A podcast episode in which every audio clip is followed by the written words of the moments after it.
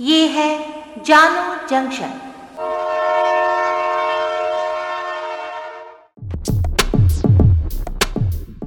नमस्कार, आज है 12 मई 2022 मैं हूँ पूजा वर्मा और आप सुन रहे हैं जानो जंक्शन पे Hindi news podcast, news rail. पहले मुख्य समाचार।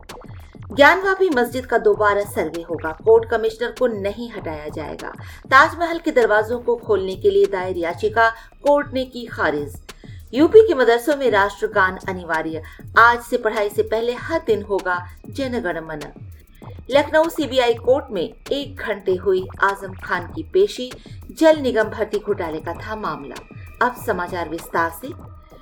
ज्ञानवापी मस्जिद के सर्वे मामले में कोर्ट ने गुरुवार दोपहर अपने फैसले में कहा कि ज्ञानवापी मस्जिद का दोबारा सर्वे कराया जाएगा।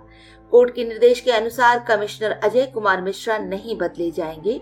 उनके साथ दो और कोर्ट कमिश्नर नियुक्त किए जाएँगे। बता दें कि मुस्लिम पक्ष ने बिना आदेश के ज्ञानवापी मस्जिद के अंदर वीडियोग्राफी कराने की कोशिश करने का आरोप लगाते हुए अदालत द्वारा नियुक्त एडवोकेट कमिश्नर पर पक्षपात पूर्ण तरीके से काम करने का आरोप लगाया था और उन्हें बदलने की अदालत में अर्जी दी थी। इस संबंध में वकीलों ने बताया कि जहाँ जहाँ बैरिकेडिंग है, वहाँ वीडियोग्राफी कराई जाएगी। रिपोर्ट 17 मई तक देना होगा। इस दौरान जो भी सर्वे का विरोध करता है, उस पर कार्रवाई होगी। वकीलों ने बताया कि जिला अधिकारी को स्पष्ट आदेश है कि सर्वे के दौरान कोई बाहरी व्यक्ति शामिल नहीं रहेगा। ताजमहल के तहखाने में बने 20 कमरों को खोलने की याचिका को इलाहाबाद हाई कोर्ट की लखनऊ बेंच ने खारिज कर दिया। आज गुरुवार को 12 बजे सुनवाई शुरू हुई थी। ताजमहल विवाद को लेकर हाई कोर्ट ने सख्त रुख अपनाया है। अदालत ने कहा, जहाँ तक ताजमहल के कमरे खोलने की मांग है, हमारा मानना है कि इसमें याचिकाकर्ता को रिसर्च करना चाहिए। हम इस रिट पिटिशन को स्वीकार नहीं कर सकते हैं। उत्तर प्रदेश के मदरसों में अब पढ़ाई से पहले राष्ट्रगान अनिवार्य कर दिया गया है। यूपी मदरसा शिक्षा बोर्ड परिषद ने इसका आदेश जारी कर दिया है। ये आदेश मान्यता प्राप्त, अनुदान पाने वाले और अनुदान नहीं पाने वाले सभी मदरसों पर लागू होगा। कक्षाएँ शुरू होने से पहले सुबह की प्रार्थना के समय राष्ट्रगान होगा। रमज़ान और ईद की छुट्टियों के बाद गुरुवार यानी आज से सभी मदरसे खुल चुके हैं। यूपी के अल्पसंख्यक कल्याण मंत्री दानिश आज़ाद ने कहा कि जब मदरसा छात्र राष्ट्रगान गाएँगे तो समाज के मूल्यों को भी जानेंगे।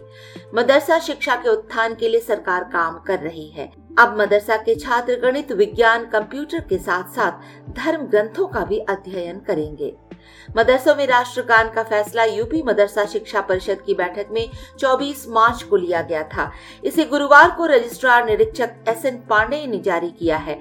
उन्होंने बताया कि सत्र 2022-23 के स्कूल खुलने पर ही राष्ट्रगान कराने का फैसला किया गया था। 14 मई से मदरसा बोर्ड की परीक्षाएँ शुरू होने पर ये फैसला लागू कर दिया जाएगा।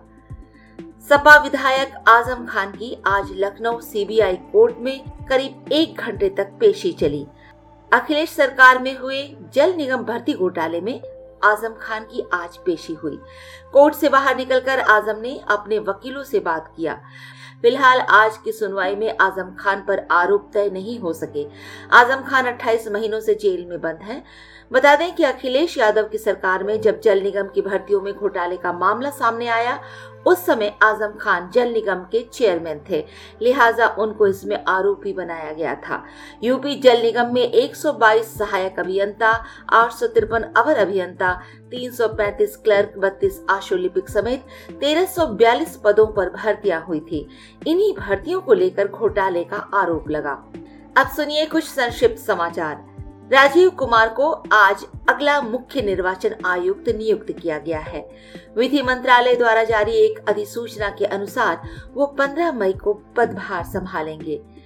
निवर्तमान चुनाव आयुक्त सुशील चंद्रा का कार्यकाल 14 मई को समाप्त हो रहा है। टाटा सन्स ने कैंपबेल विल्सन को एयर इंडिया के सीईओ और प्रबंध निदेशक के पद पर नियुक्त किया है।